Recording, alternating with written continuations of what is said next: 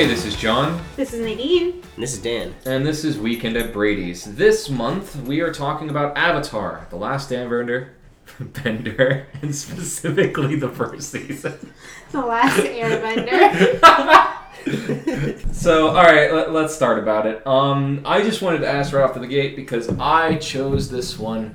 What did you guys think of it? Dan, what did you think of it? It's great. It's delightful. It's like this little adventure fantasy story, and I enjoyed it. I never caught on to it in the first round of it go- when it was on television. My little sister was really into this. because he's too old. I guess I was too old for this. And then I tried getting him into it. But we'll, we'll kind of once we kind of tear it apart a little bit more. I'll, I'll s- You know, I think the best way to describe it is it's, it's not something you would expect from a kid's show. yes. There's way too much depth for this to be a kid's show. So the the first season of this, like I watched all three seasons. I remember when it came out because I was like in middle school. How old were you, John? Uh, shit. I watched it in middle school, but I do remember watching through it, and Like- they only played like the first season and the second season on Nickelodeon. I don't know no, where they the fuck the third three. season. They played all three. I do Because not remember watching Here's the the reason why I remember because uh, my mom did not have cable or internet when I was in middle school, but my dad had both. And so when I come over to my dad's house every other weekend, I would binge watch Avatar. And I remember the third season being there. I'm not kidding you when I say I've watched this 10 to 15 times. Same. I have even like in the past year, I've actually just casually watched it again because why the hell not? I watched it once, but like I think I think altogether I've watched it like four or five times. This is Dan's first real watch through. I tried making him watch it previously, and he was not into it. I said, "You're not really giving it a chance." And so when the podcast came around, and we were like, "This is what we're watching," because John picked it. I was like, "You have to actually give it a chance." And this time around, he really paid attention and actually was like, "Oh." This actually has more than just a kid TV show to it. yeah, I think I definitely took the wrong approach the first time I was like watching. Well, it's kind of like when uh, when people walk into like a uh, Lego Star Wars movie for the first time and they never watch Star Wars and they're like, "The fuck is this kid shit?" But in reality, it's decent. Yeah, it's the same Yeah. thing, Dan. Lego Star Wars. Open yourself up, Lego man. Star Wars is a little It, bit. it, it, it's a little goofy, but Open yourself I up, think man. I was I was thrown off because like it, it does have like a some cheesy animation, some like cheesy jokes in the very first couple episodes, and then like it kind of I didn't It realize settles you have to kind of really pay attention yeah. to like all the world building and all the lore and everything that's going on. Because I kind of was kind of watching it casually, and like you can't really do that because there is so much going on that if you stop paying attention, then you'd be completely lost. Trust you. Well, so the problem with Avatar, it is actually a very in-depth show, but it's a kid show. So you have kid stuff that come up, and you have to remember the main characters are not adults. Like Katara and her brother, and Katara, Sokka, and Aang. that's why I got fucked up. Jesus Christ. Oh, and Momo, the lemur. I love that. I love, Momo. And wait, wait, And Appa. Yep, yep. Appa. Yeah, Yep, yep. bet. yeah. So you have all those main characters. bothered me so much. only like- only only one of them is actually technically underneath teenage age. He's a preteen, and that's would be Aang. So And so like he is a child in the show because he is twelve. The other ones are actual teenagers, and they act like teenagers. So when you're watching this as an adult. You're watch, or even as a teenager or like late teenager, thinking, "Oh, it's a kid show because Aang is supposed to be the main character, and he is an actual child in the first season. So the hook is hard to get into. The problem is, is when you you focus on that one, you're not focusing on the rest. There's so much story building, and as even the first season goes on, it becomes a more adult like as you go. The last two episodes were yo, extremely yo, adult. my yo, my brother Sokka fell in love with the fucking moon. I know he's talking about that poor man. there's, Bro, it's it's Sokka so man, yeah. bad, dude. I felt so bad for and him. I know, too. I know this is completely just this is talking about second and third, but like they keep referencing it as well. Like, bro, you fell in love with the moon, dude. That sucks. That sucks. Your girlfriend turned into the moon. Oh, dude, that, That sucks. I, I've, I've seen like the memes about that. and it's stuff. so Yeah. fucking Uh, funny. there's many reasons why I, I love this show because it's based off of different cultures. It's based off of China, like ancient China. It's based off of Korea, ancient Korea. It's based off of the Inuit people. There's and it's actually based off of Taoist monks. There's actually a pretty interesting thing about that. Doing some research into this, you'll find that when they originally made the show, they wanted to make it as authentic as possible. They didn't want this to be a kid show. No, they didn't. They and didn't that would want make sense not to be. and they realized by make because they wanted to do animated, but they wanted to make an adult show. But at the same time, it, they, the the audience wouldn't be there for it. no. It's a very like if this the I think everything that's important about this is that it is designed to be a kids show, and that somehow makes it seem like it's not at the same time. Yeah.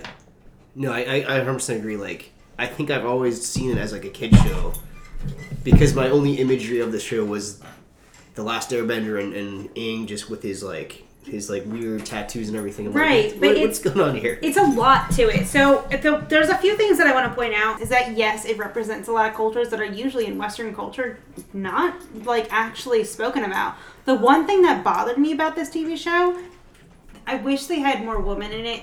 And here's the reason why. Yes, they kept the more patriarchal society during the time period. But the problem is with that is that they were saying monks are airbenders. Monks are all men. Are you saying that only men are airbenders? And I'm sorry, when you look at the Fire Nation army, are you saying that it's only men that do Fire Nation, but you have the princess, who's probably a genius firebender, and if her father didn't make her insane, which is wait later on, yeah, this is Okay, I'm. I'm not going to spoil anything, but oh my god, she's one of my favorably written characters. Right. She's so good. she's a good character, and if her father didn't make and her insane, that's the thing. Right. You don't see in this entire show 2D characters. I'm sorry, you don't. You don't see any.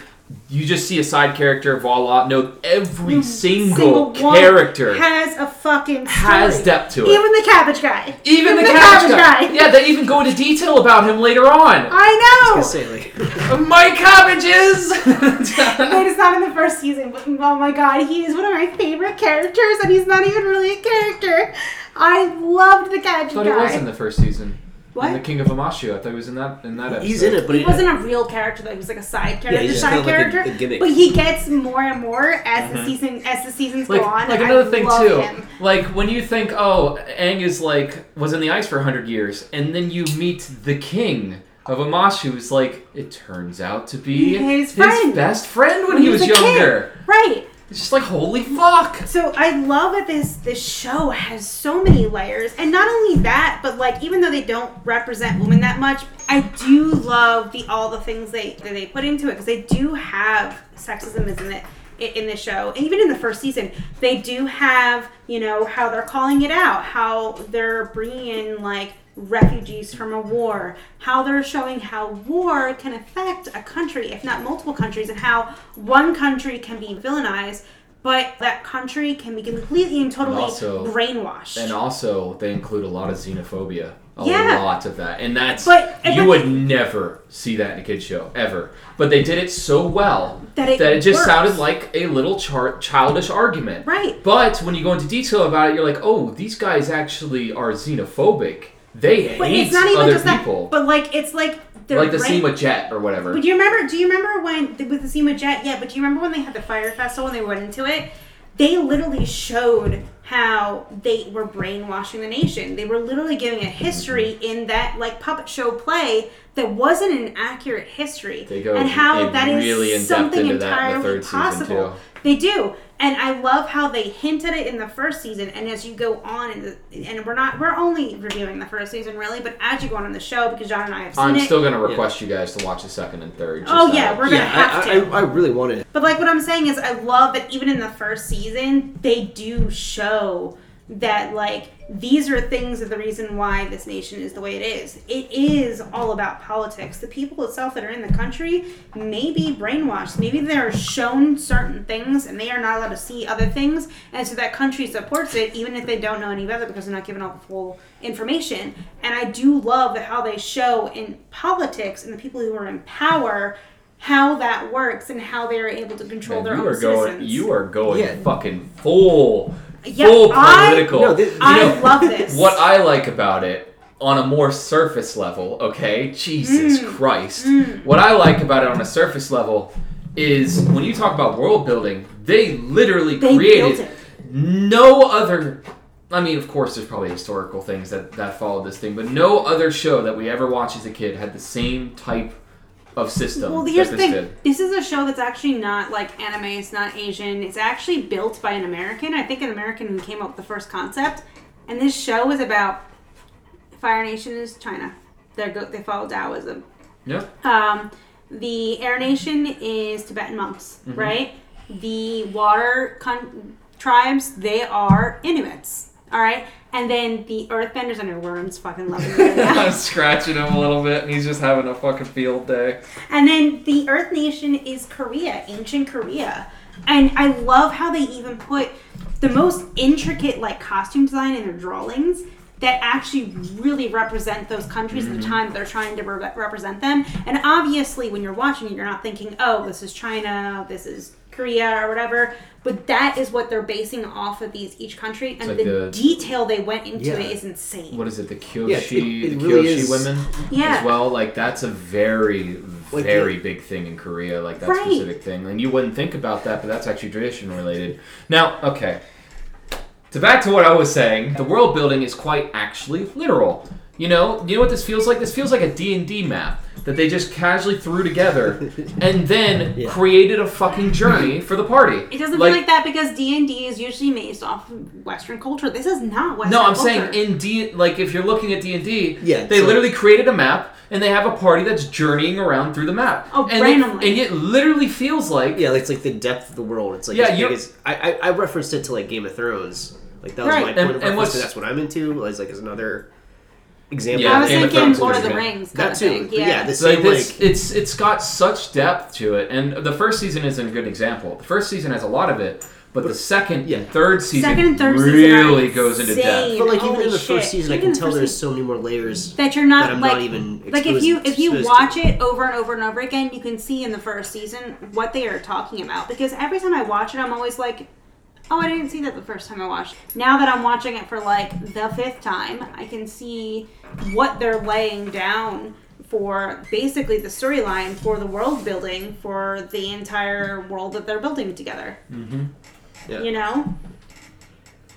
everything about this show just gives me a smile on my face too um, because like i think the coolest thing the the nicest thing about it is that as well you have to and i keep representing and saying this over and over again you have to keep in mind this is designed as a kids show Right. so it has all of the bubbly, fun aspect to it, and this is in the time period where they had uh, kid shows also have an adult aspect to it, so you can watch it as an adult when your kid has something on and not hate it. You right. know? But it, it did an amazing job because even as a preteen, when I was in middle school, I was fucking watching this show and I was like, this is fucking boss. And now as an adult, I watch it again, not just simply because I have, you know, nostalgia to it, but I'm watching it and I'm going, oh, this is an actual really good show. It has a lot that goes into it and it's amazing.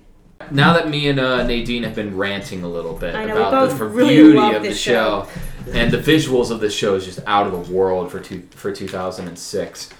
What do you think? Give me like because we went to some depth and you've just been quiet over there. I've been trying to, to give my two I know, cents in. we're, we're, we're yeah, we way just too we, into this we've show. been putting we were We're putting his two cents into our own piggy banks. I know, we're like, ugh. Yeah, but no, I, I think that this show like it's incredible that this doesn't have any type of like source material.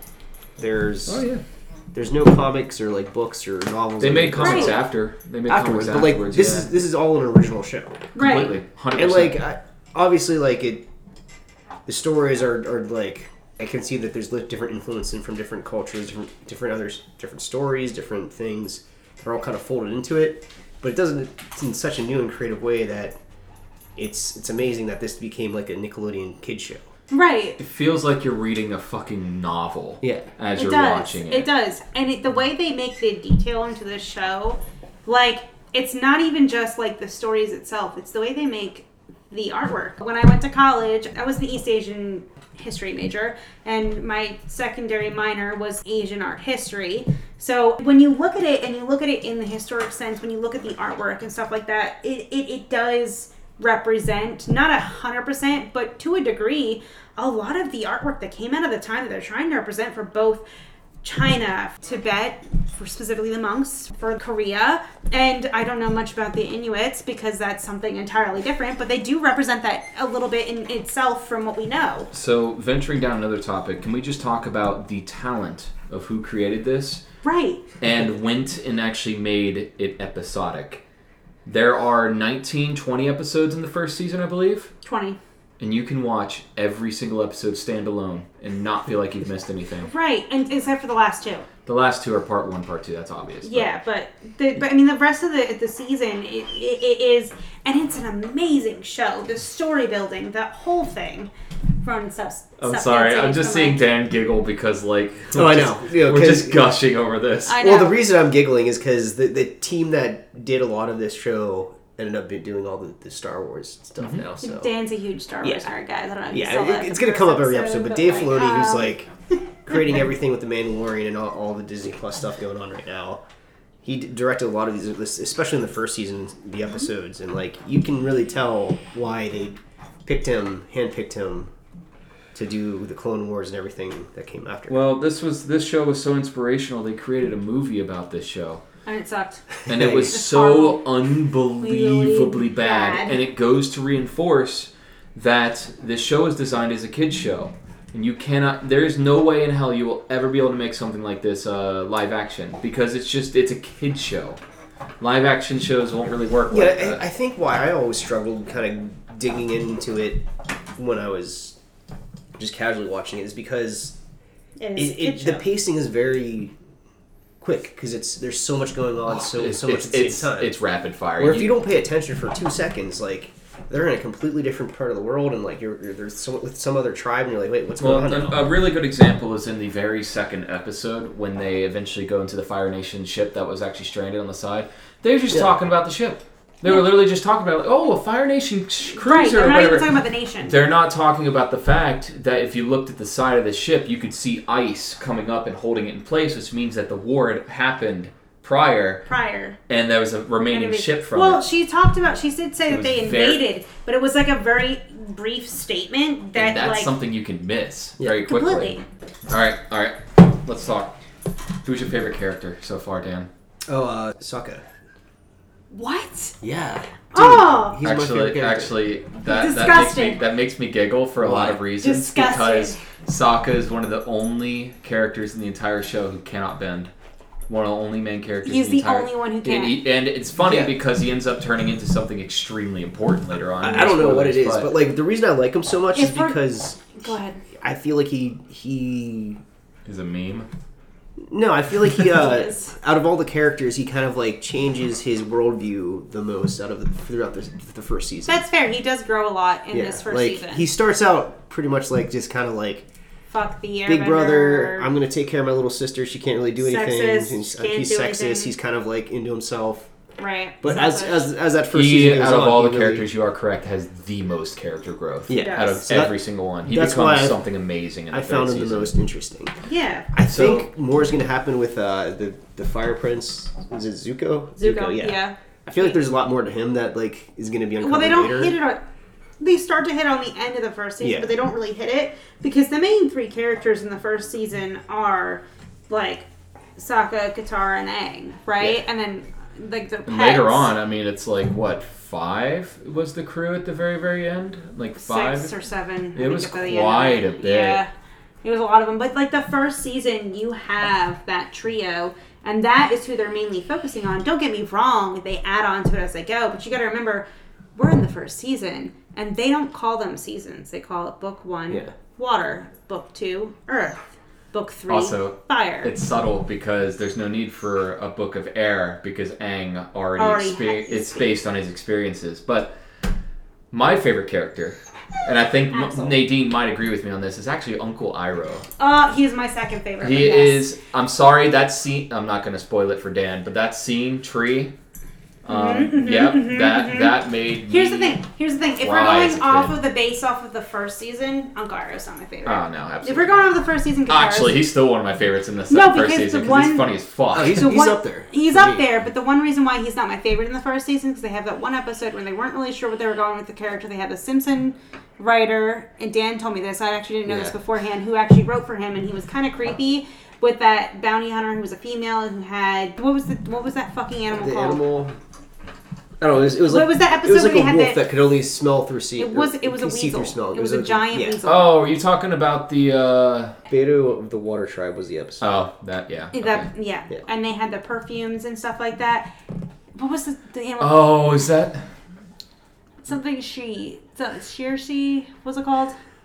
That reminds me of that bossing say woman that's like, Her That name is is- June. wait, June. Yeah. Right, but he's creepy with her the entire Yeah. time. He like there's a point where Uncle, I don't remember you getting he- hit by the whatever the fucking animal. Yeah, the thing that paralyzes you. Like, she's and paralyzed. he's like, and- and he's like, shh. And like, if you watch the first season earlier than that episode and after that episode, and even the rest of the series, that don't make sense for Uncle Yeah. Iroh. That's creepy Uncle territory. I, I'm not gonna lie to you.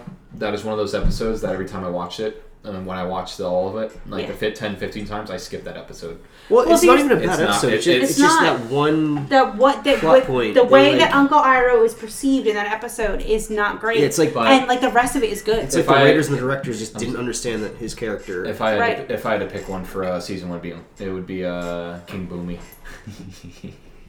King Bumi episode actually frustrates me because I'm It's like, so why don't you just funny. tell him you're a friend? But th- th- Um, you got to keep in mind that's what they did when they were Yeah. kids. So, Yeah, that's fair. That's but fair. that's so fucking funny to me. well, it's just because like I figured out like like minutes into the episode, and it takes him the entire episode to figure it out. well, they, what's funny is they tell you yeah, in but the they don't. episode But he has to immediately. figure it out. But Yeah. you actually see Aang figuring it out one bu- step one by one. They do Yeah. that the Right. entire fucking the entire show. Yeah, but uh, I think my favorite episode for the first First season. favorite character. Oh shit! For the first season, Katara. For the whole Okay, series, I'm sorry. Katara became one of my favorites in the third, but the first she was at her worst. Hmm. Oh. I don't think you're wrong, but I don't think you're entirely right too. Because I Okay, think, that's called an opinion, Nadine. God damn. and here's the reason why. Because I think in the first season, Katara was trying to find her own, and she was realizing that in the Water Tribe, which at the time for every single nation at the time was very sexist, her role was as mother, and she was realizing mother was not her role that she wanted to be. Warrior was the role She that she be- wanted to be. it's funny because she still settled into her first, the first role. Right, heavily. right, and she was trying to lean to that in the first season. It's Wait, not it- spoiler. not really a spoiler because it it's shows a, it. It it's, shows it's more of a personality thing. Right. I'm But- trying not to say anything spoiler related, it's so fucking. It's hard because you watch because we've watched the whole. it's okay. I series. I, I don't see I've about even, it. I've even watched like the first four seasons of uh, Legend of Korra, and that was a mistake. Axel. My personal take on spoilers is like I don't mind knowing them because like it's not about Not critical plots, right? oh I, even if it's even if it's like you tell me the exact outcome, it's it's not about what the outcome is. It's like how the, the story. how the story develops. weaves it together. Right. That's But- more important. But, But like for me, for for for her, she like literally. I, I feel like she grew a lot, and, and I think all of them did in in a way in I the would first season. I, I would say, in my personal opinion, I know the character growth on Sokka and Katara are amazing, but the character growth on Aang is actually a lot less in comparison. in the first season, yeah, but when you get to second, that's- third season, it's insane. that's But we're not talking about second, fr- third. from the first season. I don't like. He's my least favorite character. Right. It's so funny because they pushed it. They pushed it to make him like just this annoying fucking kid, but he's twelve. Then again, you Yeah. gotta keep in mind he's But twelve. he's supposed to. But Like that's the thing. Like, I think the problem is, is that like you watch the show and you go, "Oh, the main character is fucking annoying. Why would I want to watch it?" You gotta that's the remember, thing. he's Like a every kid. every episode, it seems like he should learn a lesson, and then he goes into the next episode and he does the same mistakes. It's like it's not just about he's annoying. That- He- they, they it's did like- that. I'm not gonna lie to you. They did that on purpose They in did? the first season. Right, because he's a kid. Kids do that all the fucking time. It's not like they're like, "Oh, black and white." We're human. You gotta remember Yeah, that. Yeah. he is the same thing, and he is so- only twelve in the first season. It's so amazing how they gave so much character to the characters. Because normally, like I, I'd say a great example would be Game of Thrones. Mm-hmm. You get like this basically one, maybe two points of view of a character. You know their you know their strengths, and then all of a sudden their trauma, and that's the end of the character. You never see them again, right? Yeah. Because they kill them off. Not in this. Like you learn one point, and then another, and then another, and by by the end of the season, you've already fleshed out the character a lot. you have. Yeah, I Like- guess that is a good point because like Like- he's surrounded by so many like even the teenagers like S- Sokka and, and Katara they, they do act a lot more mature than he does. And Zuko the entire- even. You also To got a to you also got to keep in mind he's 12 years old and he's dealing And- with and- Yeah. being in a new century and unloading a bunch of trauma. Right, he's a Yeah. he's a he's a hundred years misplaced. Yeah. Right, he's a twelve year old who's a hundred years misplaced, who has lost his entire home, hmm. all his friends, all his family. I just want to say, I, I know you're. I gotta cut you. Yeah, I just want to say, no matter how fucking talented I would be, if I was the best writer in the world, how the fuck would you come up with a story like this? This is Yeah, no, amazing. Bro, that was just This out of amazing. fucking nowhere. This is this is like it's like writing Lord of the it's like Lord of the Rings is, is it's is like someone's but like, life work. Right. But the person went on and did other things. Like, it was no problem. Right. was like, And I what was the like, fuck? how did you not make more from this? How did you not like Uh, Harry Potter, Lord of the Rings expanded? They did not do that Um, with um, Avatar. There's actually a reason why it was a Nickelodeon issue. Nickelodeon has a thing where they actually prevent. well, they fucked it up then because Avatar should have been more than what I it was. There was actually an entire uh, thing about Nickelodeon that uh, is the reason why a lot of good shows got gutted early. Originally, Avatar was supposed to be a continuous story. Like, it wasn't supposed to end. well, the three seasons make sense for it to end, Well, right? They had to compact it. They originally, he originally, uh, what was it, like 12 seasons he wanted to do? But twelve seasons wouldn't have made sense. But they had to compact it, and using, of course, the talented director, he still managed to stuff in so much content in what? Yeah. 50, seasons. 55 episodes or whatever? Something like that. Something more than the 250 originally wanted. But here's the thing that makes sense for the first three, but they could have done so much more for that. They could have done what happened in the beginning when the Avatar originally went missing, Oh, yeah. right? Spin offs. So they could have done so many. They just did. They just did uh, the one spin-off. They could have done so many. And because I feel like if Nickelodeon, I understand restricts things, but like here's the thing, Nickelodeon, you're fucking up your money with that because this is the world that if you did it right, could have been on the level of Lord of the Rings or Harry Potter. So, um, just taking out a just taking out a judgment. Um, would you consider this Nadine to be one your literal favorite uh, childhood show?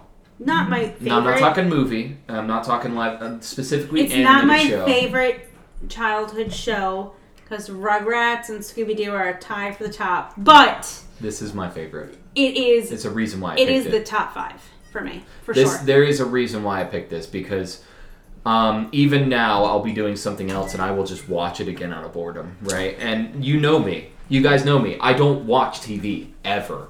Like I just don't. So to actually pick up on something like this is kind of amazing. What would you consider it, Dan? If you had watched this as a kid, would you love it as much as you do now? Oh, it's it's hard to say because this this did come out my senior year of high school, going to college. So like I was completely Damn, out of you're kid mode. um, What is eighty nine? that's the thing. Like I, I Seven. God, he's an eighties kid. What the fuck? Know. 80, 87, yeah. Yeah, it's eighty-seven. Jesus. But no, I, I think I, I'm, I'd be curious about like what this show would be like if you're not binging it and like watching it from episode to episode. It becomes better because it gives you that. Yeah, because that, that What? time to think and like about what happened in the Uh, episode. I'm, I'm just gonna say this. Uh, it would be a lot better, but um, when I was a kid, uh, like I didn't. I watched a couple episodes on on a TV, and then I torrented it online so on the computer so I could watch it that way. See, I was different because I didn't have the option to have internet and I didn't have cable at my mom's house. I've always been Every other been a weekend- computer kid. every other weekend I would go to my dad's house and I'd be able to get to watch Avatar. So I would get to watch one to two episodes in a row. I would watch it, and it- for me in particular, because I'd have to wait like almost two weeks to watch an episode of this. I'd be like, this is, it, it was really frustrating, and I would get to watch it, and I'd be like, oh, this is really good. I really can't wait till the ne- next This- episode yeah, come out. this- That's when- what I'm, I wish I had with this this this series is like I wish I had that anticipation because what I love about like the the current like Star Wars Disney Plus shows, you have Game to of wait. Thrones, they don't give you an having option. that entire week to kind of like think That about, and rewatch. when and, you like, binge watch something, you value it less. I do understand that. Now, see, the Um, problem is with me is that I have gotten so used to binge watching that I'm like, I can't even watch it if I have to wait. Yeah, I have and, to I, wait. and I know you can and watch it still all technically together. watch it, watch a series like that, but it's it's hard to like especially just- when it's a harder one. it's hard to like tell yourself like oh no I'm not I'm gonna wait till I till like another week to watch another episode. Well, it's like funny that's, because that's uh, impossible. this Right. this show came in around the same time. It was a late show. It was not an early show. I remember watching this at around seven or eight p.m. Um, this show was always followed up by uh, the well, the ep- the episodes of Dragon Ball Z. I specifically remember the two. No, because they me. had it during the day on the weekends. Mm, they had it in the evening where I was. I was in Florida. Remember? Uh, well, no, the Florida was the same time period. I was in fucking New Jersey, Mount Holly, New I Jersey. specifically I remember watching this at like eight or nine. I would watch I, this on and I'd watch this on Nickelodeon, and then Adult Swim would flick on, and I'd watch Dragon Ball Z. I would watch this in the middle of the day on Saturday or Sunday. I can't remember which day it was, and it would come on right after they would have Off Real Monsters and fucking Rugrats. I would Remember- that, Remember when they had the full full marathons of this? right? They had an entire season marathon. It's just you know this this show gives you just so much nos- nostalgia. You're literally making our uh, picnic table bench squeak. Squeak. This show gives me so much nostalgia because when I, this is actually the gateway drug I had into anime. That's this prob- is not actually an anime show. I know, but this is the my Wait, gateway drug so into that it. that's been my uh, my another reason I never really dug di- do, too deep into it because I, I I knew it wasn't like an anime. I thought so. I thought it was kind of like a fake anime. So as like an anime fan, that that's not something that's ever like. No, because it's American. Well, no, it's not. Well, when I say this is my gateway drug into anime, it's because this had a lot, un, lot more unique culture. Remember, I was a sheltered little American boy. Yeah. I never heard about culture and what that was. So when I uh, when I watched this when I was younger, I was like, oh my god, there's so much unique culture out there, and that led me into anime. And the then I, I funny thing is, I this is not back. considered. I know. It's not even considered fake anime because here's the reason: they don't even have Japanese culture in this. They have uh, Fire Chinese. Nation. Fire Nation is Taoism, so it's Chinese culture. They have ancient Korean culture, which actually was very close to Chinese culture at the time I thought it was. Taoism, not Taoism. I know that's Taoism. okay. I was just okay, Yeah. Anyway, they had Korean culture that when you look in history, right, and you look at Chinese culture, they had Korean culture. They had the Three Kingdoms period, period for China first, then Three Kingdoms period for Korea, right, and then a lot of the culture that came through for China came through for Korea at the same time. Obviously different because it was Korea, not China. So they had that, and when you look at the show, when you look at Fire Nation and you look at the Earth Kingdom, a lot of their symbolism, a lot of their clothes, a lot of their artwork looks very similar, but not quite the same. Yeah. That's the reason why. And then you go to the Air Nation, which is monks. That's completely different. yeah. So like You know what I mean? So I, th- I think my preconceived notion on to, to this show before I ever even really watched an episode was that it was like it re- really looked a lot like anime. So I always thought it was anime, but then It's people not. told me it wasn't, and it was made by Americans. Like, well, why are they like copying like anime style animation? It's well, not. you also got to keep in mind that the early 2000s, um, Yeah. when it came to shows, was actually heavily influenced by uh, Yeah. by Right. a lot of different Americanized. And that, that's before I really, really understood animation. And then here's the thing: like anime 2000s. came out in the '80s, and well, I shouldn't say it came out. It became popular more so in the '80s Yeah. and '90s in United States culture. So 2000s cartoons that were American cartoons were heavily- heavily, Yeah. influenced by anime. However, this show was not anime Yeah, based and, in any way, shape, No, or there's form. no And I realize Japanese that- influence that's the at thing. all. At And that's the thing. Like I, I realize that now when I like the the Batman animated series is, is inspired by anime. Like Right. It, it, Remember, it's like, much in multiple more- scenes yeah. of Batman as well in the animated series. You remember they would slide in on the bike. Remember because we watched Yeah, Akira. They would- exactly. They would do that exact thing. So like it, it, But- it kind that, of yeah. I, But- I kind of he, feel what you're saying that like it kind of like introduces you into the world of like different styles of animation and an, anime is one of them but there's like so much more Is- out there. There's so much more.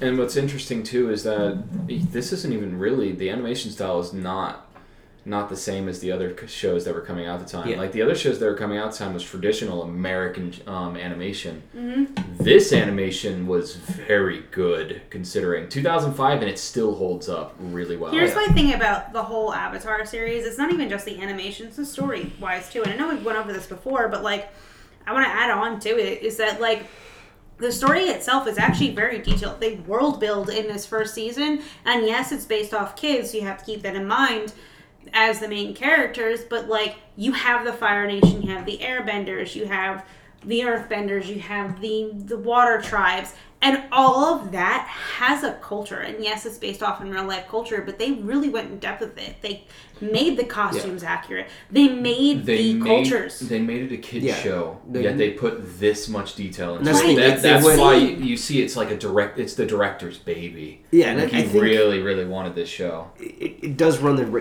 danger of like being like very culturally insensitive, but it's actually culturally respective.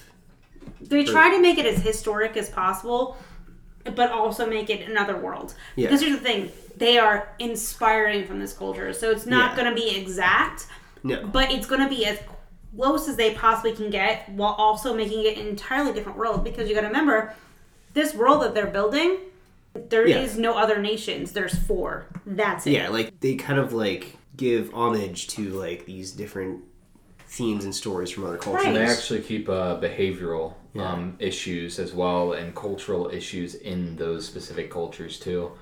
Like as uh, like as China, the men are the only one in the military. In uh, in the in the water tribe, like they're very resistant to women. Like that isn't that is The monks, they only have men as airbenders when there obviously would be women as Yeah. well. yeah.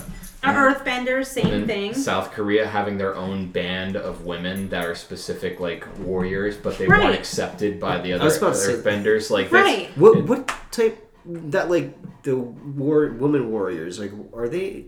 Were, what type of benders were they? Like, They weren't benders. They weren't benders. They were just people. Like They were earthbenders. they They were benders. earthbended. Okay. Yeah, but they didn't really. They focused more on the culture of The martial arts for that. the form. martial arts, and Yeah. that was, which actually becomes huge later on. See, that's, Like, that's that- why I feel like I, specific I almost need Right. to huge, but rewatch this and not just binge it because like there's so many little details about the different nations because there's the different like nations of earth, water, fire. If you actually look at the cultural costumes too, and you look at what they did, and you go on historically based off of the countries that you know they're going, or the cultures, I should say, that you're going, they're going off of, fairly fucking accurate.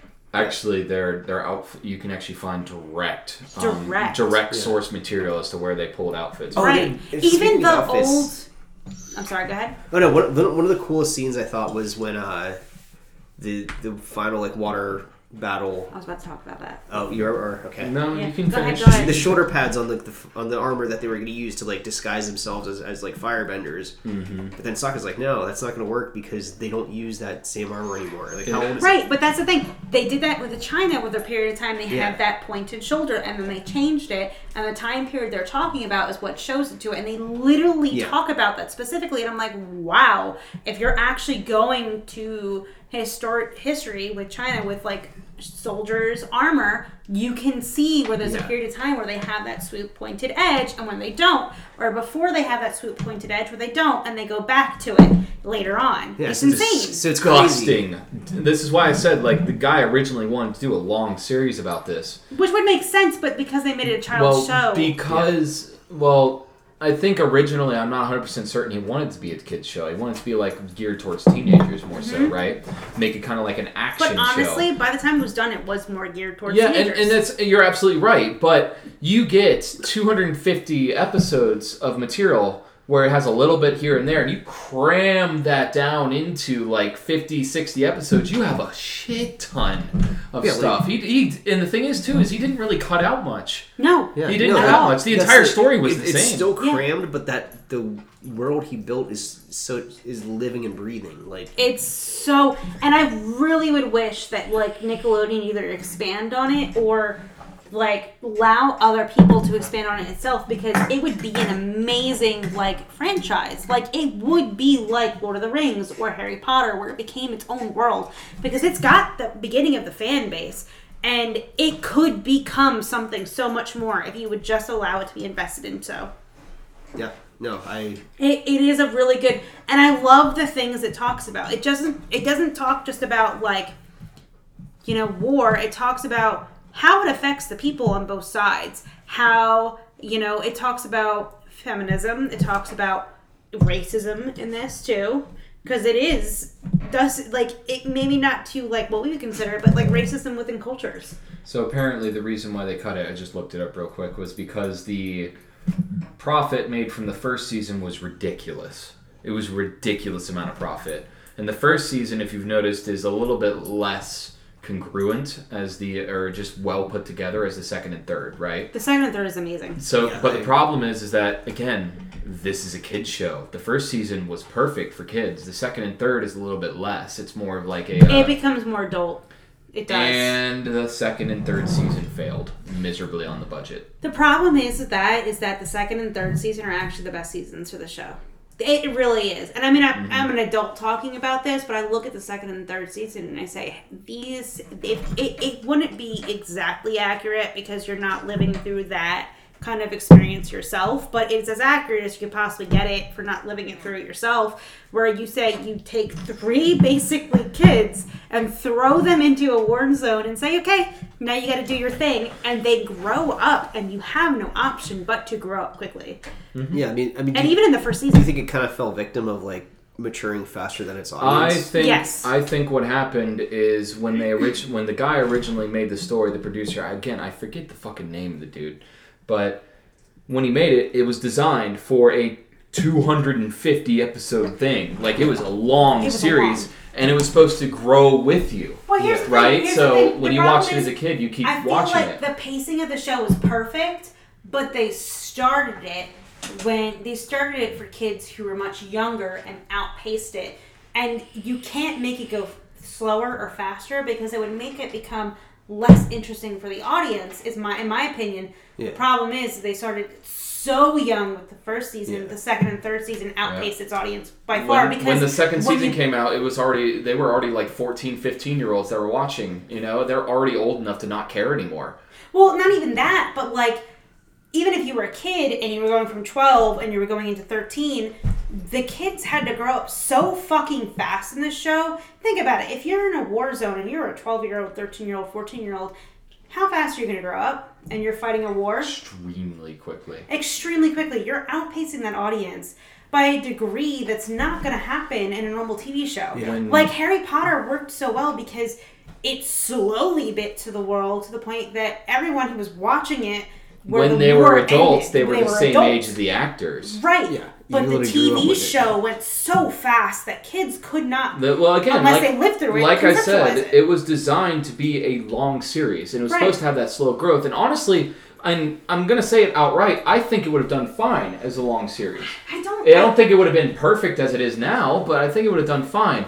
The problem is, is that Nickelodeon likes money, and they don't like the amount of effort it would take to create something like that. So they pushed the first season out, made buku bucks. Like they, it is the Avatar is one is considered one of the most lucrative. Um, expenditures um, Nickelodeon has ever gotten. Yeah. Like they Which still to this day make lots of money on it. And then they move over to the uh, second season, third season, and it doesn't do as well. They're like, well, I don't want this anymore. Then we're gonna move on to different projects. Yeah, that- Well, so the problem is, is Nickelodeon is, is is more a kid show. If this was Cartoon Network, let's put Cartoon it Network would have still. oh, Cartoon Network would have held it because Cartoon Network is preteen to teenagers, sometimes even adults, and it would have worked fucking better. And I mm. think as a Nickelodeon show, it was the wrong show to put in. Well, I think they actually tried to go for Cartoon Network, but because the the way he designed it, it was too young for the original audience. It would have worked though. It would have worked if Cartoon Network actually put their fucking foot into it. It actually would have been perfect for them.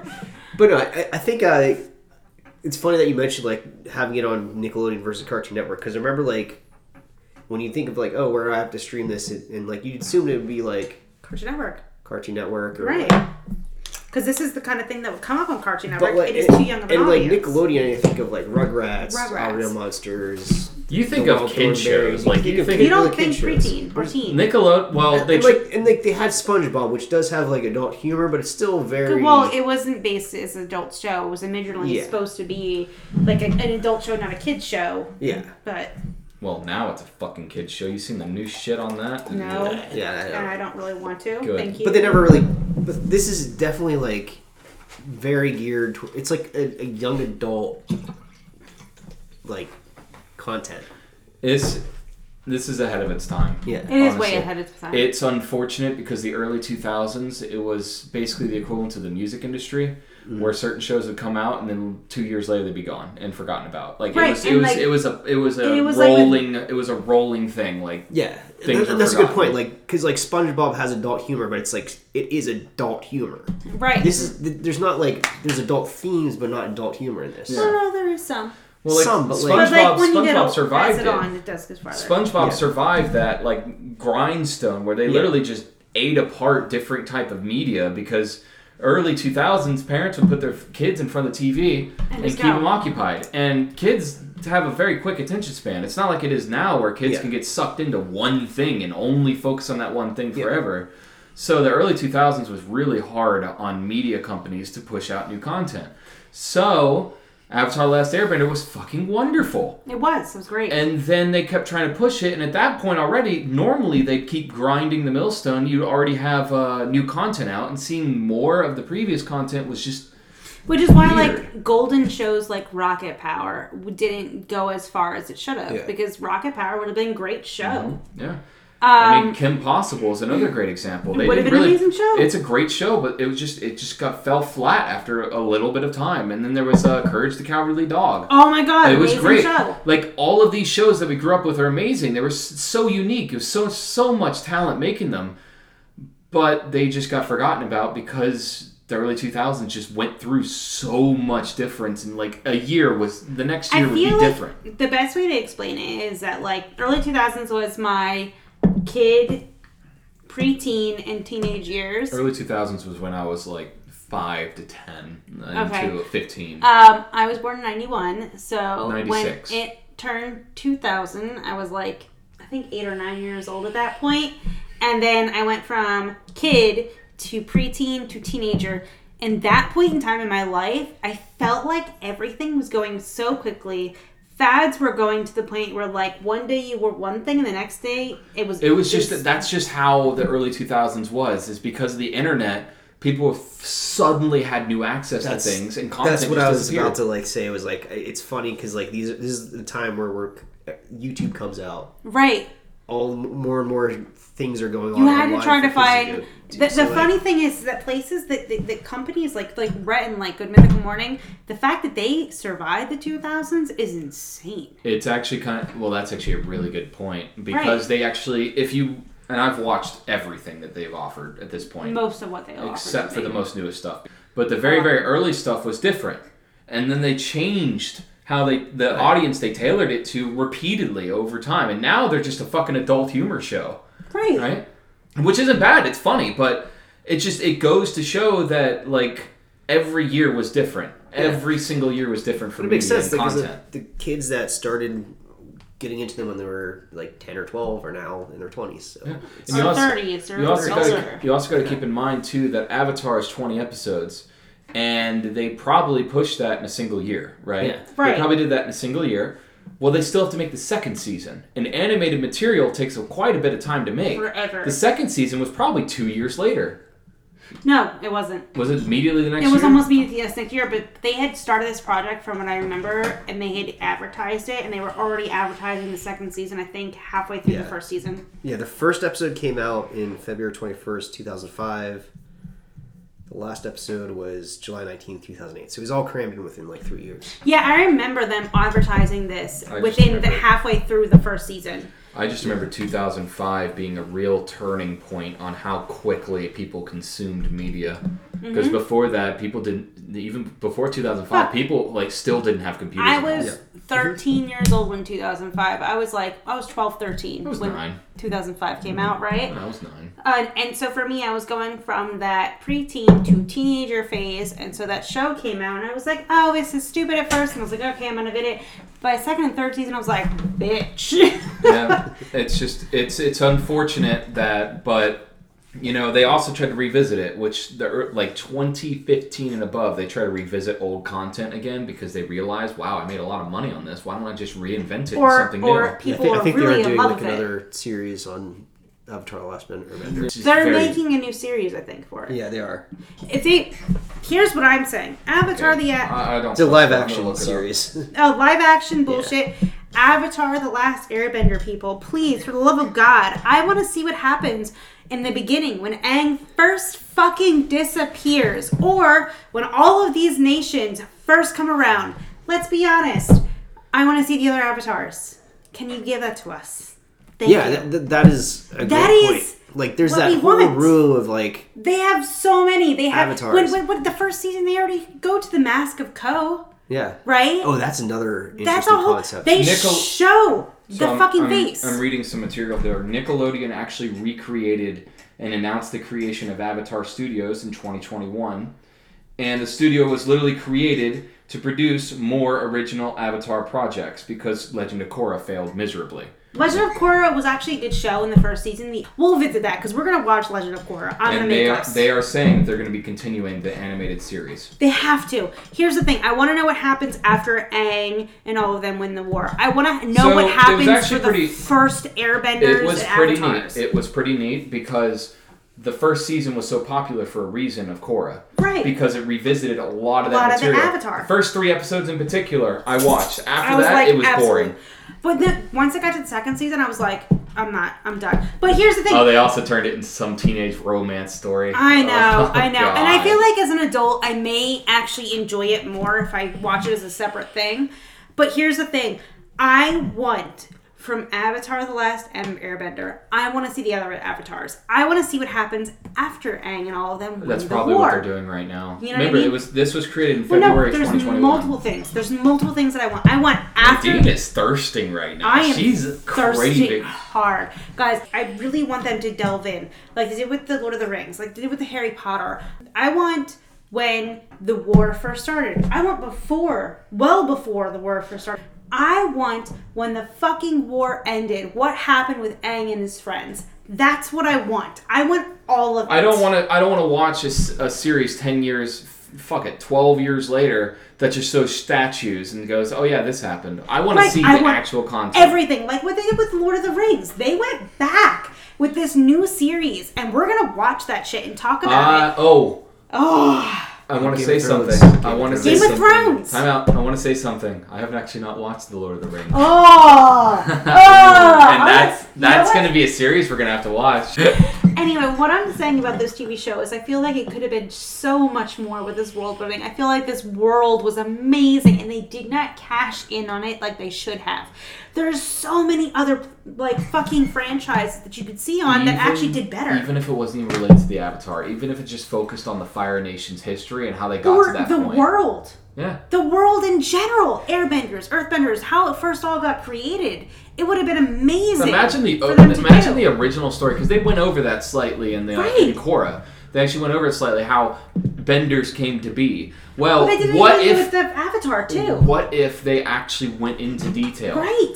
My thing is, is like they could have cashed in on this way more than. I'm sorry, Axel. I actually think I'm. I'm going to be honest with you. They could have, but And I don't. didn't. I don't think 2005 was the right time. No, but now, is the now right is the right time, time, which is what and they are doing. Should do, and I'm s- I'm telling you right now, it's like so like Lord of the Rings. That world is fantastic. The fact that they are like expanding on the fact that they have been expanding on, it, they're making it more is amazing. They should be doing the same thing with Avatar: The Airbender because I'm telling you right now, the fan base for it would be there. We there's a generation Well, the fan that base is about it. The fan base of the series in 2005 now has the money to pay for more of their childhood back. Right. And like That's honestly, like what I went through with like Star Wars. my brother's generation, Legos. And the, Legos, the. Gen Z, I really feel like the Gen Z would be about Legos it too, though, because my brother watched Avatar with me. Because I watched some of it during I don't Thanksgiving. know, with man. Some of those Gen, Z's, Gen Z shows are terrifying, like Uncle Grandpa. Like, don't get me wrong, they are. but I watched some of Avatar with my younger brother, who is Gen Z, he's 10 years younger than me, and he fucking loved it. I'm just saying, you, you're not hitting everyone that could possibly love it. I'd say and like Harry Potter did it, Lord of the Rings did it, why can't you do the same thing with Avatar? I'd say the closest thing, the closest show I could possibly relate this one to, just the general Mm-hmm. type of show it is, would be Adventure Time. Out of the, all Right. of the shows, because it's world building, there's so much stuff. You learn things more. It's more in depth than you think it is. Ad- Adventure Time, I will say, is more geared towards your kids. Right. Whereas whereas Avatar, you can make more adult like or even oh, teen like. absolutely. Absolutely. Oh, ima- imagine Aang is a fucking adult. oh, Like, I would be so I- happy. But no, like I, I'd be thirsty. I hate to bring it back to Star Wars. yeah, let's be. I hate to bring it back to Star Wars, but I feel like that's exactly what I went through with like the new movies and like the, the different. Right, they did that with the Star Wars series. Yeah, Why can't they like- do it with Avatar? the the prequels were, were like episodes one, two, and three. When I was like going through like my preteen to teenage years, Mm-hmm. And then like they had the Clone Wars. I wasn't really into the Clone Wars, but then they have like all this stuff that's coming out now through Disney, and I feel like they're cashing in because now I have the expendable income to spend on all these things now. So Right. So to pull us back a little bit, uh, I'm just kind of I'm gonna try and generalize this a little bit more Yeah. because we are going back into the oh I love this show so much and paid money for it, which is we're not gonna do that for a while. Okay? Right, because we're all broke. Let's be Yeah, we're all broke. and if it came out, I'd sacrifice part of my budget. Dan and but for I the time being, literally- we're fucking broke. Dan and I literally just bought a house like six or seven months ago. It's been and then uh, uh, a year and three months for me. yeah, and then um, I had to spend a grand to have surgery on my dog, not to get him fixed. Let's be honest, because he had a mass on him that might be cancerous, which ended up not being cancerous. the dog just Alright? turned a year old. and the dog just turned one. I remember when you adopted this damn dog. I know. Ah, he's like the light of my life. Him and All right, Elsa. all right, okay. We're, Anyway. we're, we're, we're outgearing it. So Alright. to to reel it back in for this particular season, what is your favorite episode, Dan? Yeah, my episode. He pulls up the episode list. Episode list. No, it was called the the, the one where uh, Prince Zuko like disguises himself and, and Yeah, kidnaps. the That's a really good one. That's that's actually number three for yeah, me. yeah, that's that was my Sol- favorite That is episode. a solid one for a It's lot of reasons because it's very big. It's a character huge one. and it's very is, like it is. Mm-hmm. it's very engaging. Like you're kind of like you don't know And, and what's going on. it's not in it. even just Zuko, but uh, Uncle Iroh character builds in that too. My favorite is the second episode, um, or is it the third? I think it's the third, where they go to the northern or the southern air temple. That's the third one, I think. Yeah, where uh, he meets like like he sees the remains of his And temple. he- That was nothing to scoff. That why the fuck was that in the kids show? Wait, so what? What was That's that what for drew you? me in because the first like that, the first two were what you expect. yeah And but the third one was where uh, you remember. I remember was me the first time I tried to make you watch it. You you got to set episode two and you were like, I don't think this is for me. And I was like, No, you literally have to Yeah. give this a chance. And then because John picked us to the podcast, I was like, Now you don't have an option. And Yeah, you're like, so- so You know, this is pretty good. That third episode kind of like is it, it, that's like the The third secret. episode is the turning point where it actually makes you feel like the There's more to it. there's an actual series and it's not them s- Yeah. sledding on penguins. right. No, yours. Okay, so you guys are gonna think I'm like quintessential, but I really do love the second, the, the second to last and the last episode. I feel like they're one episode in my own, and That's a the very important, very very important. and here's the reason why I love it so much. There's a lot of reasons. One, I think it's not the first time you have really the depth of war that's going on there, but I think it's the first time you really see an actual like serious battle between a nation and another nation. Two, you also think see you also see Aang literally fuck apart everyone that exists in that, which is awesome. That's awesome. number two. Number three, I think for the first time ever, I actually see Sokka get to the point where it's like he actually is able to go beyond his upbringing, which is more sexist, and be like, I actually really like this girl, and I'm giving her up so that the world can Okay, be saved. okay. He didn't give her up. She chose. She chose it. She be. Dude, I'm so sorry. It Here's comes, my ba- thing. it comes back to the meme. Your girl became the moon. Yeah, man. My first But here's my girlfriend's the moon. Dude, that sucks. he could have done more to stop her if he wanted to, but he realized He that that wouldn't was be her. able to. Yeah. He, he realized that was her choice, and he accepted it. And not only that, it gave the option for a woman to actually have a choice to decide what she was doing. It, it talked about Gran Gran and her decision to go to the South Water Tribe instead of the Northern Water Tribe, which was more sexist because she didn't want to go by those rules. And the princess's decision in the entire thing was Sokka. And then not only that, but you got Katara becoming this amazing waterbender who can actually fight against when a she prince. when she uh when she created fucking destructo discs from ice, I was like, God damn. right against a master and then not only that but she defeated Prince Zuko. I feel like that those two episodes That was the- a that was a big growth point for both those characters. for all Yeah. of those characters, No, like everyone. You, you feel like there's serious serious stakes in those last two episodes. right, and I, feel like those are my favorite of the season I because think of that. it's because I've watched the second and third so much. Because that let's let's be honest, the first time you ever see Aang in his avatar state and actually do something with it is the final is the final part of this season. But well, it's the first. it's the first major one where he actually Right, goes right. into where he goes into a full avatar state. But I know it sounds that good, but I'm still preferential to the sec- the third episode simply because there's no reason for this show to be that deep that quickly. Like it went into some real shit very quick. And also, my favorite one of my favorite characters shows up in that episode, Momo.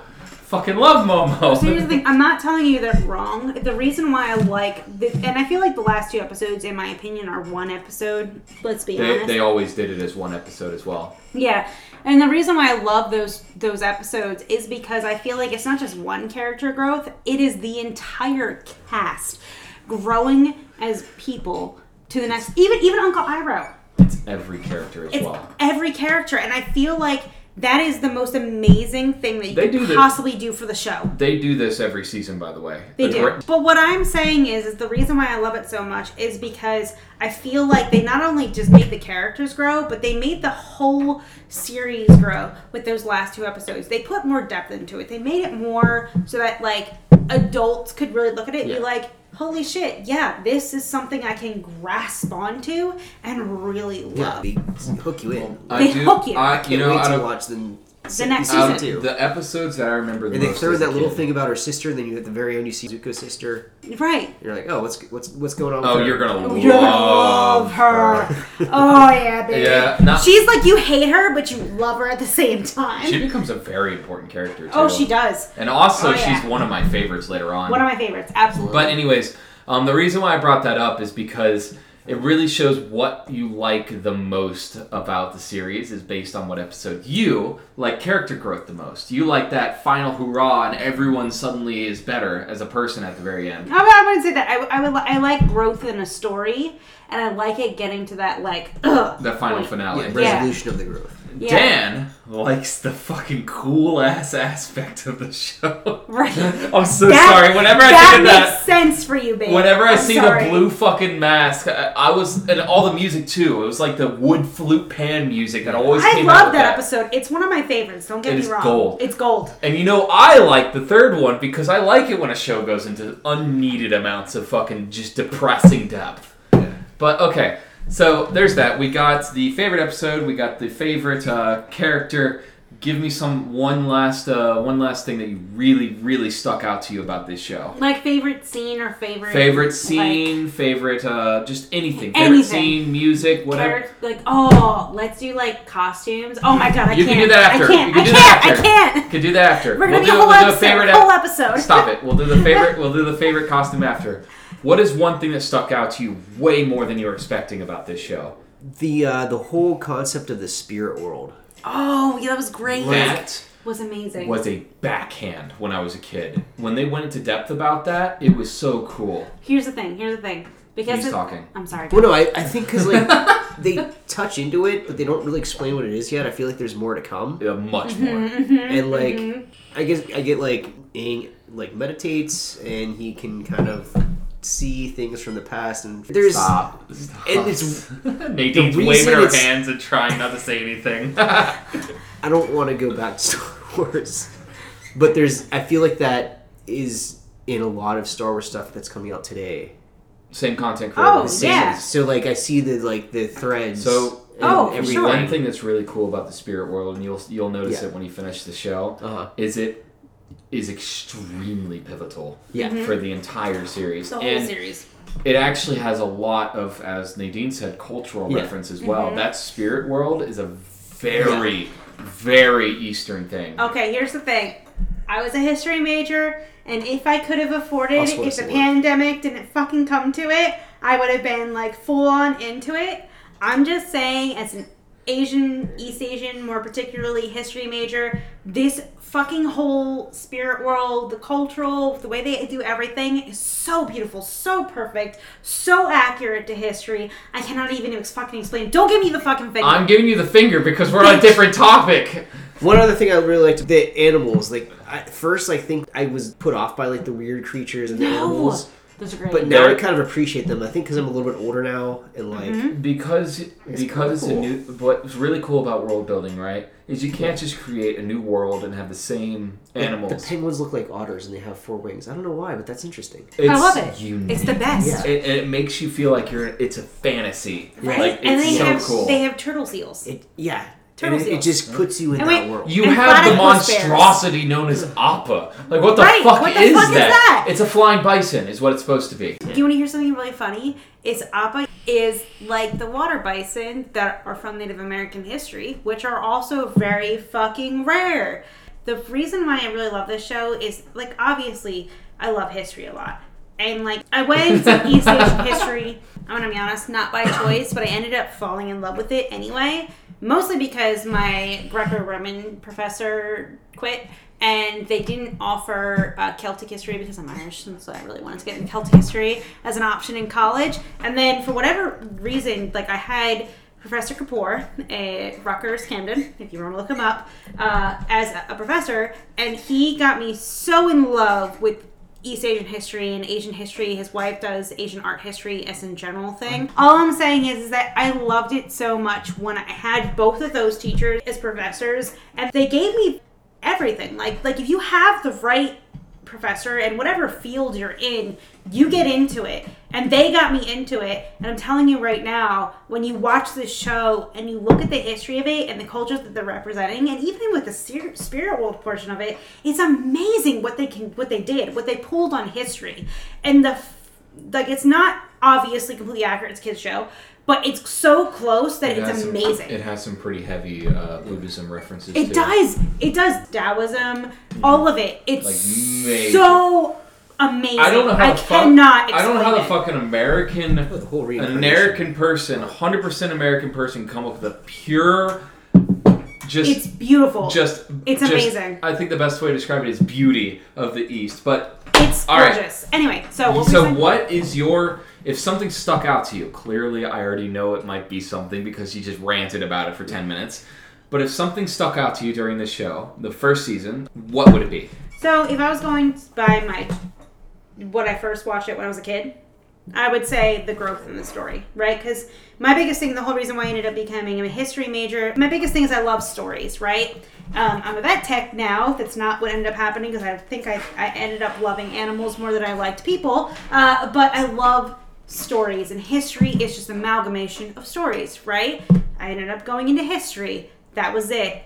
For me, it was a story. But as I got older and I actually did get into history, I really do love that the cartoon style ended up being very close to the costuming of actually historical people. And I do really love that they actually put in not only like the historical costuming, but the philosophies and the religions and things like that.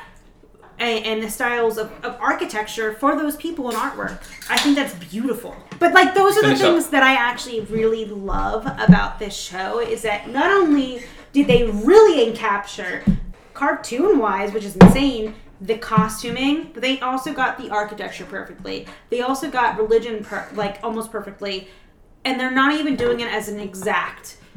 For this cartoon is insane. Like you cannot make it any better. You cannot. This basically folds directly into Nadine's passion. so- Oh, I love history, So- guys. I love history. So here is uh, my my one um, talking about my favorite part of the show. It is going to be the depth. Obviously, I've talked about this multiple times. Every single part of the show has a major, deep meaning to it, which I've talked to before about the previous co- podcast. Is if you learn something, every episode has a depth to it it does. as a, a- and every episode has a general theme to it about uh, what is important, what they're learning, the characters, what they're learning, and when you compile all of these themes up at the very end, you get a finale that flushes everything all together. The depth of this is beautiful. Not only that, but like you have character growth with every single person, right? You can sub beat. It's okay, John. um, anyway, um, so like it, the character growth in this show is amazing too. I, I, I'm like.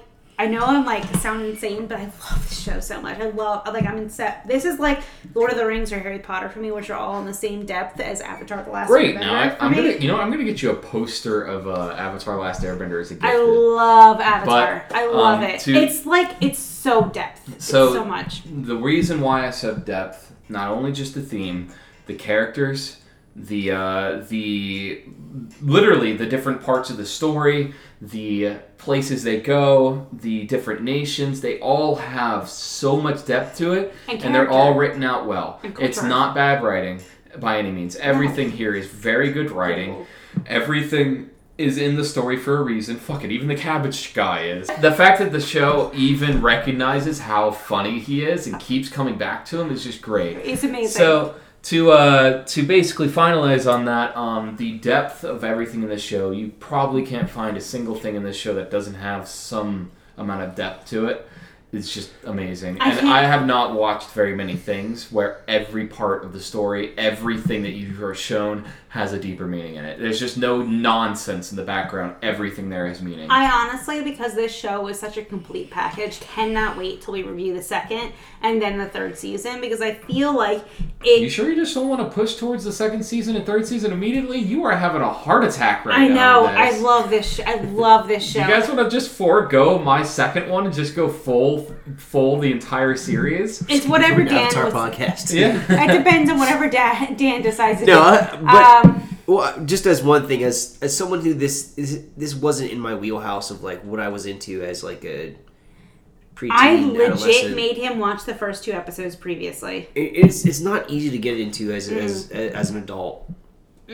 Like you do have to give it like a good three or four It's my coffee episodes, but it, it is really worth the deep dive into because like it's It is. there's a it's it's it's a great story. It's is. great characters and like this. The- I can see why this was like the launch pad for careers for people. You're not wrong. Everyone has a future now in some other Yep. type of production. There's no guy that Yeah, it's, got it's, left it's, not just Star Wars. It's like any animated series that's going on right now. That's what I was gonna say. Like anything. tied to it. And here's the thing: the show is so great, and I feel like it gets so little recognition, and it deserves so much more than it actually got. They did. They did my boy Aang dirty by giving him three seasons. This shit. This shit bullshit. But here's the thing: I, I, I understand why they gave him three seasons because of the way the show goes. I feel like for children, it needs to be quick paced. Well, the three- But if they made it as an adult show, it would make more I'd sense. also love to read it. Like I imagine would if they love it Imagine if they had for the three books, but read. Like uh, what a comic book series. Oh my god! No, I'm talking like an actual novel. Even as a novel or as a comic book. I love comics and I love novels, and I'm telling you right now, I would fuck both of So those shit what, up. I wanted to uh, bring up the last little bit again. Um, I wanted to go over the, the last talking point before we start closing it out because again, one season we still have two seasons we can go over in the future. And this, the next time you go to do this, we should do half a season because this is one season is too much. How about we just have a month, uh, Yeah. like one of the months in between where you just One we do season four of Ash episodes. versus Evil doesn't equate to one season of Avatar. No, it really doesn't. It So, really I'm doesn't. so sorry, but Ash versus the Evil Dead was like 15 minutes of talking and then just talking about funny stuff. well, rest Ash. Ash for the But- Evil Dead is an amazing show, but it does not have nearly as much in-depth content as Avatar. Let's be Mm-hmm. honest. So I wanted to get, I wanted you guys to give me a final rating of this. It's it's gonna be an eight out of ten. What the fuck? No, is it's reasonable. wrong with It's you? reasonable. It's reasonable though, The because it's reason I'm giving it an eight because it's really good. It's really great content. I think it's just not the best way to deliver it. that's because of the limitations Because of of- Nickelodeon. Yeah. Mm-hmm. Yeah. So like the content creation limits. This could have been so much more, and I feel like having a three season like kid show was not the best thing for this to like be released. No, I see you about to cut him off. You're gonna let yeah. him finish. So like, and then and again, like I need to see the fir- the last two episodes, and that might change change my yeah. the last two seasons, and that might change my my overall ranking. But this first season, I'm gonna give it eight. One because I know it's gonna get better. Obviously, like you guys wouldn't be this passionate about it if it So- doesn't, if more shit doesn't go down. Okay. Right. And, And to to actually, like it just it just seems like it's like out of place for what it is. So to roll off of what you said, Nadine, you're not going to agree with this. I personally think the first season out of the three is the weakest. There's a lot of story, Oh, story, no, I agree with and that, uh, too. there's a lot of because again, we're rating the first season Right. out of ten. Now, if I could talk about the second and third, I'd be going 9, 10, probably on both, right? The first season is kind of the weak link because they were pushing out the season so they could learn about the, re- The worlds. the- they want to learn about the worlds and also the reaction from the audience Mm-hmm. to judge what they could do next. This season, I'm actually going to go lower than you. I do think it's about a 7 out of 10, but I could give a 10 out of 10 to almost everything. But the 7 really comes from it doesn't feel as good as the second and third. It is a very childish season. Mhm. Like and the only parts where they really have, you know, major growth is overshadowed by the fact that everyone's still a kid. You know, everyone's still a, a Yeah. preteen slash early teenager. Like there's, it's childish. You don't really feel it as much, but when you go into the next season, you'll understand what I mean here. When I give it a seven out of ten, it is a ten out of ten on everything. But the fact that there's basically Yeah. a childish attitude and everything's Yeah. about kids, it brings it down to a seven. Yes. It's a 9 out of 10. Because here's the reason why. 10 out Okay, of 10. slow down. Say it again. You're scaring me. I'm, it's, my, jer- my New Jersey is coming out. I'm sorry, guys. I'm thinking about nine. It's a 9 out of 10. And the reason why is because it's not as good as the second and third season. The second and third season is a 10 out of 10. 100%. But I feel like the first season really does build, and I think the only reason I think this is because I've seen the second and third season, but I feel like it really builds what came out of the first season. The first season was so pivotal. Without that first season, you would not have the second and third season the way that it is. And I feel like they even give an insane amount of character growth for all the characters in the series that have been introduced so far in the first season. And it makes it a 9 out of 10 because even though they are kiddish, you are giving the people as they are as an age they get you're giving them as the time period as they are what they are and i think it hits it to a perfect point that you cannot get better for the first season except for maybe a little bit with the story when you re- for me, I can't sit down and just watch the first season. i love it I'm sorry, I can't. Like I I, I, I sat down and watched it episode by episode, and I still feel the joy I always do when I watch it. But um, because again, I've watched a lot. But the thing is, though, is when I watch the first season, I look forward to the next. I don't watch the first season by itself and think, wow, that is really good. I think the first season's like, here's all the information. This is the plot line of the story. Now we can get into the real stuff, you know? Mm. I view it That different. is my problem about the first season.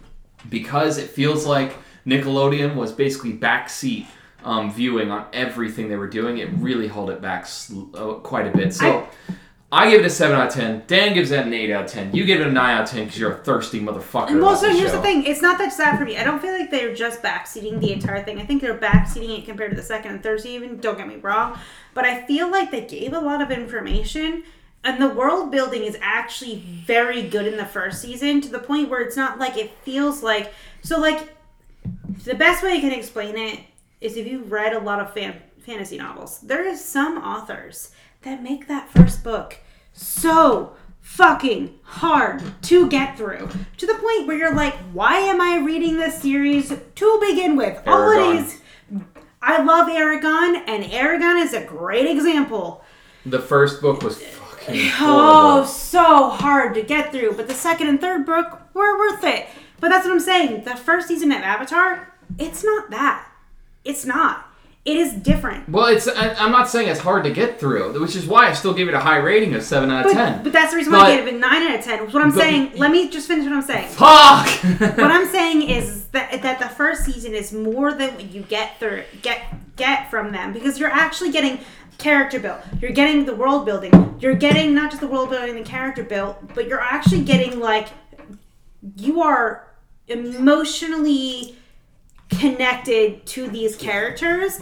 And if it was a bad first season, I feel like you would not have that with those characters. Oh, I'd give it like a fucking three out of ten if it was a bad Yeah. first season, Right. and then I'd raise it up. All right. Anyway, all right, All all right, right, all right, we let's- should we should end this at this point because we have gone so Yeah. much. I think the next time we do Avatar, we should only do half a season because it's Yes. too much. It's Yes. too much. Anyways, let's end it. All right, so the the last segment, despite the fact that this is like five hours, um, is what we are obsessed with this week. Who wants to start? I'll go first. Um, the World Cup's happening right now. I'm a huge soccer fan, so it's fun to follow what's going on in the World Cup. Uh, but no, it's it's been great. France France is kicking ass. U.S. might make it to the next round. France is fucking beautiful team, and they deserve to win this goddamn World Cup. Okay, and they're fucking French woman. Ah, I'm sorry. All right, all right, I'm. Nadine. Nadine. What? What did you say? Alain Bleu. Yeah. Okay, okay, we're not It speaking. French and flirting here. Nadine, what was your what happened special this week to you? Okay, so what I'm really into this week is you guys heard about Nancy Drew last time that we talked. I'm still really into Nancy Drew. I watch the seasons all over again because I have a horrible obsession and I'm waiting for the next season to come out. But let's be honest, Wednesday Addams took the scene. Um, that's probably the next thing I'm gonna suggest. Uh, Dan's the next pick, but after Fuck you Dan, guys! You guys distracted me. I need to talk about Andor. Andor is amazing. Okay. I need both of you guys to watch it, so I'm going to do that too. Anyway, so for me in particular, it's it's Wednesday, the new Wednesday show. I love the Addams Family. I have grew up the Addams Family. I watched the cartoons. I watched the movies from the 2000s. Shit. Um, and I watched the new show. I fucking love it, and I feel like it's amazing. And it you can't like Catherine Zeta-Jones is an amazing Morticia Addams. Let's be honest. And I feel like the chick that plays Wednesday, which I'm not great at actors' names and remembering them, is an amazing Wednesdays. And don't get me wrong, Christina Ricci. I am a huge fan of her. That's the only reason why I know her name. I've watched everything she's ever done. That's the only reason why I remember her as Wednesday Addams.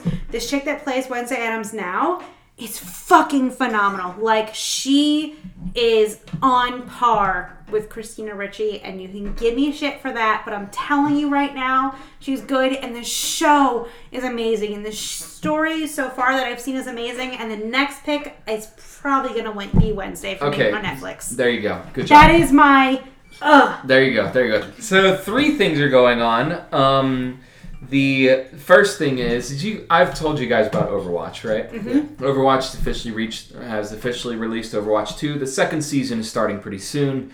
There's new characters being involved. I'm really excited to get you guys to, you know, get you two guys to play it. I'm really excited. Um, but they've done some really bad things recently that's made me very disappointed, such as monetizing certain things in the game. You know how games are when they Microtransactions. Mm, majorly what the fuck? majorly but it's a that. it, they turn it into a free game now but everything costs money if you want to do something If else you want to actually like like play if you the game, you no if you want to play the game it's free it's completely free but if you want to look good in the game you know like cosmetics and all the things like that What, voice what if you lines actually like want to survive more than like five seconds? You have to. no, absolutely not. You can Okay. still fully play. That's- it. So, um, the Overwatch Overwatch Two has been a phenomenal success, and there's a lot of potential in the game. And I'm I I was enjoying it up until a, until until some things happened, but. I've kind of just moved on from uh, Overwatch 2 for a little bit. I will be playing it again when the next season comes out, but that's not the point.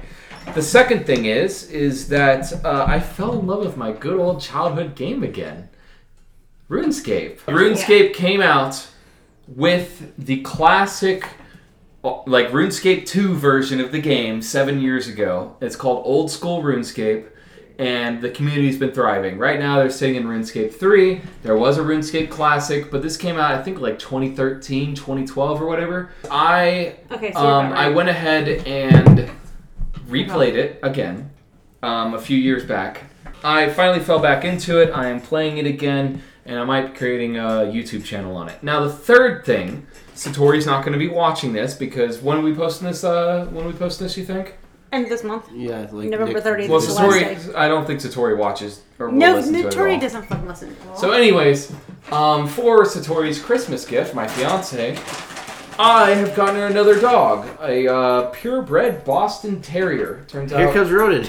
yeah, speaking of Our dogs. purebred curly coated retriever. And Satori's been wanting a second dog for basically since I got the first one. Um, today I had the lovely pleasure of learning that we're getting a second cat out of fucking nowhere. She literally messaged me, "Hey, we're getting a second cat." I'm like, okay. Jesus Christ, Ronan. But anyways, I'm now getting a second dog, and that has been so difficult to hide from her until Christmas Eve. I still have three and a half weeks, I think. What is it? Yeah, the 27th. Three and a half weeks to fucking hold back. Four weeks to hold back and tell her. From Here's the thing. Like another dog is is gonna be amazing for you guys because so his so Dan and I Dan ha, Dan and I have a husky, uh, hundred percent Siberian husky, Axel, and um, the second dog we got, which is one that I have been obsessed with for about seven or eight years before we got it, is named Ronan. And it is a curly coated retriever. You guys probably have never heard about it before. It is a the first breed of retriever that's known that actually did retrieving in the UK. There is Yeah. between 60 to 100 curly coated retrievers born in the United States, and then 60 to 100 born curly coated retrievers in Europe as a whole. so she got one of the 200. One of the 100 in the United States is what you should say, because it was even less by the time I got him. If they're going extinct, uh, when labs became a thing, a curlies got hurt by their numbers. They are great dogs. They are just very protective. They are not as bad as Chessies, which is Chesapeake Bay retrievers. But Um, they do but weigh are 100 and fucking 40 pounds, it well. It feels depends. like. It depends on the breed. Okay, So- bro, this motherfucker can jump up to my six foot four ass and maul me with his thing. paws. His so the American breed gets between seventy to ninety pounds for the males, and the females get between fifty to seventy. Uh, But I have a Australian dad for his breed, and I have a American female. So at the moment, Ronan is a year old, not done growing because they like don't stop to about a pounds year and a half. And he's getting between 95 to 100 pounds. I they love- are extremely loyal breeds. They love their owner beyond belief. You know, I love that this was me talking about my dog, and you just went into a fucking full-on rant about your favorite dog. Anyways, what I was trying to say, what I was trying to say, John also got a working breed. He got a um, Can I talk? Australian cattle dog mixed with rat terrier mixed with Chihuahua. Chihuahua, which all of those are working. I think so. We actually we actually are rooted it back. Um, his uh, his dad, Moxie's fa- Moxie's dad, was a purebred uh, purebred Australian cattle dog that accidentally got out and fucked one of the uh, one of the rescues. that makes sense. One of the rescues. percent sense. And so, anyways, um, Moxie came about. Uh, we, we we got him onto the island. We never want to push him out. He's the best dog I've ever I've ever had, and that's not that's not kidding. I've had like at least twenty. The last the last little bit, um, which I originally was talking about, my Boston Terrier I'm getting for Satori. Turns out he was. I'm pretty sure it was the same situation as Axel was, where it was an unethical breeder, and they were just breeding for money at that point. Well. Um, I guess the person we got it from turned out to be said unethical breeder, but they couldn't get rid of him because he was the runt in the litter. That's Um, so sad. And it is. It's sad. And around six, he was about six months old. Yeah, six months old when we, uh, me and my dad decided to get him down in Alabama. I'm, I didn't have any part in it. My dad actually looked him up, and ended up actually, uh, go ahead and you know adopted him out and everything like that. The dog had so many behavioral issues, but within a month he just immediately realized that now he's in a good place. He's not he's not in a shitty uh, shitty unethical situation anymore. And he's developing a lovely personality like axel who is currently like twitching one eye at me like it's like purebred boston terrier. Um, i Ronan's think excited 'cause i'm really i'm really excited. I was not preparing for a second cat so that's going to be even more stressful for the poor fucking dog.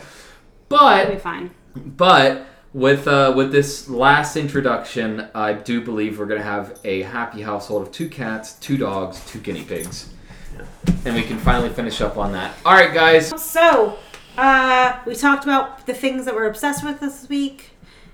We're done. Or is there anything else you want to add? Because I did one. Um, I made my own mead. Okay, so here's what I'm obsessed with outside of the Wednesday Addams and Nancy Drew.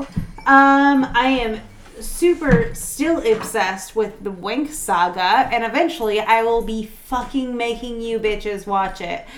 As of right now, the next one that I'm picking is Wednesday Addams, but the next pick is not my pick. It is Dan's pick.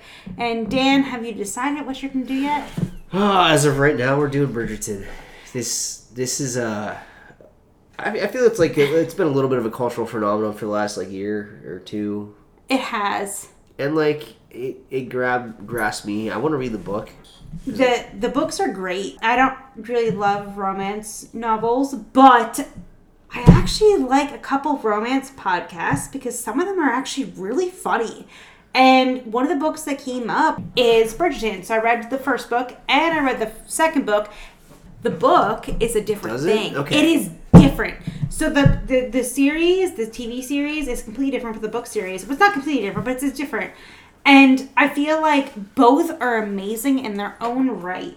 But my thing is, is that I feel like because I watched the first season and the second season, I had to read the first book and the second book, and they are different from what you see in the show.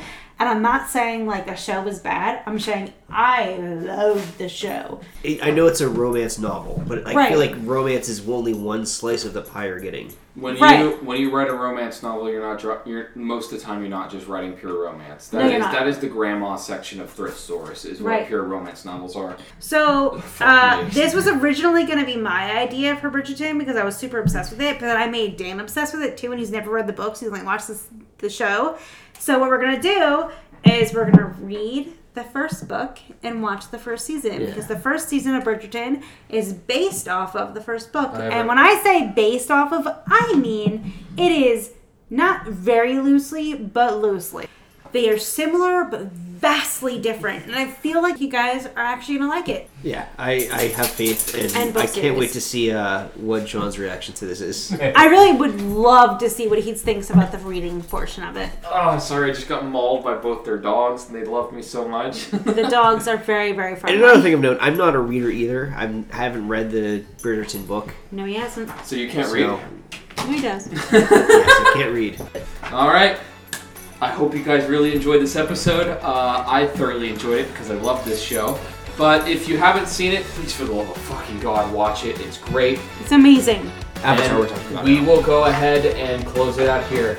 Nadine, Bye, guys. bye. See ya.